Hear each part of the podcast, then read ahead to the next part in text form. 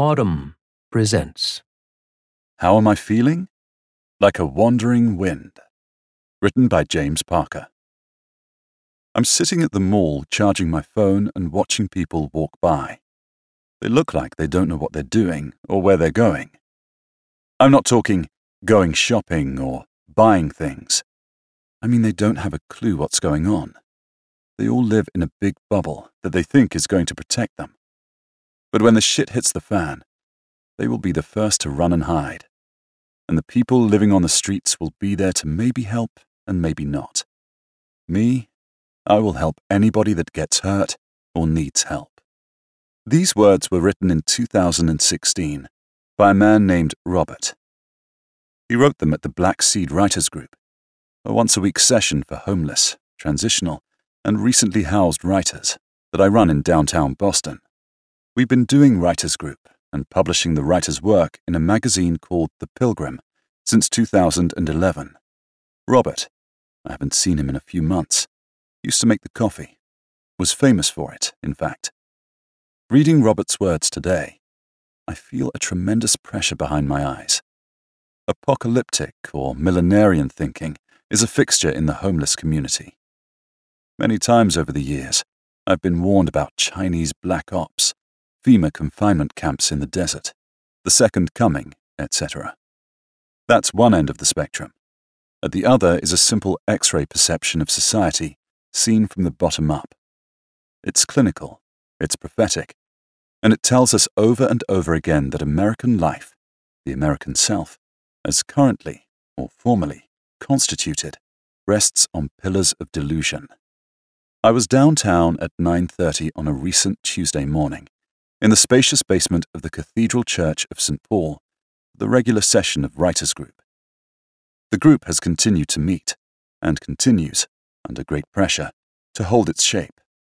But this was our first pandemic meeting, anything but regular. Twenty or so writers were in attendance, half our usual contingent.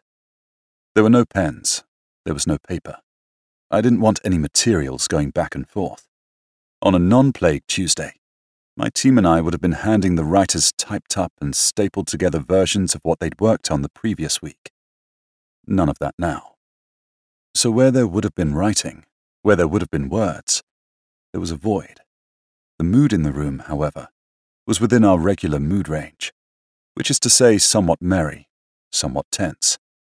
Here a pocket of abstraction, there a grimace, but settled and streaked generally with a rarefied hilarity and graciousness. Me, I was jumpy. My mindset, jangling with information, was out of sync. As people approached me, people I would normally hug, fist bump, or otherwise affectionately collide with, I stuck up a blue gloved hand like a gendarme in a 50s movie. Six feet, six feet back. No one, these writers have taught me, is more attuned to the flinch of a squeamish citizen no one knows better the phobia that passes as everyday fastidiousness than the person who has lived on the street. It's not his or her sixth sense, it's his or her seventh or eighth. Now, writer after writer was bouncing off my nervous force field. Social distancing as bourgeois hang up, a luxury like personal space. Clearly not. Clearly not. Right? I felt schizoid in these moments. We couldn't write, so I read some poems aloud. I read Dylan Thomas's And Death Shall Have No Dominion, W. H. Auden's As I Walked Out One Evening, Ted Hughes's Crow's Fall. Serious, beautiful, hard, witty, eyes open poems that do not flinch, that do not recoil. Strapped to a wheel, yet they shall not break. You shall love your crooked neighbor with your crooked heart. Crow returned charred black. Gravely, tolerantly, the writers listened. Under my declaiming, I heard rumbles of assent. A weak or meretricious poem would have perished in that atmosphere, would have curled up and died. These poems did not. I read Philip Larkin's The North Ship. Crystalline, early Larkin. Three ships. One goes east, one goes west. But the third went wide and far, into an unforgiving sea. under a fire spilling star. And it was rigged for a long journey. Then we wrote our own poem, orally, in one take, with everybody who wanted to contributing a line. How am I feeling? Like a wandering wind. It's crazy what's going on. Get this bullshit out of here. Fucked up, insecure, neurotic, and emotional.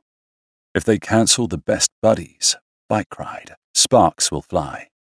We're taking precautions, I think. We're overdoing it. Confusing motion for progress. Fear makes us children.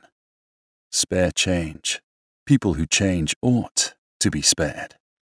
I'm feeling fine, and I'm feeling prayerful. Every day I'm still learning to give.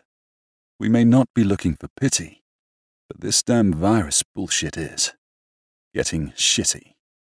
Robert's piece from 2016 ends like this When the shit hits the fan, the people of power run and hide, and they don't care if the little or the poor live or die, because all they do is look after themselves.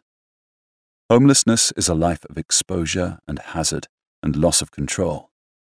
Who you're with, what they're giving you or taking from you, you have no say. So are we all homeless now, in the face of this thing? No. Right now, if you're on the street in Boston, you're experiencing a drastic reduction in places to eat, places to sit, places to use the bathroom, places to charge your phone, places to be safe, places to be. We, the housed and the comfortable, cannot imagine it, would not endure it. We don't have the wisdom. They, the truly homeless, will help us if they can. Of course, they are utterly unprotected.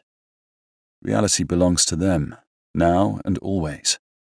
God loves the dispossessed, and this is why. If you enjoyed this production, find the best long form articles read aloud in the Audm app, available now for iPhone and Android.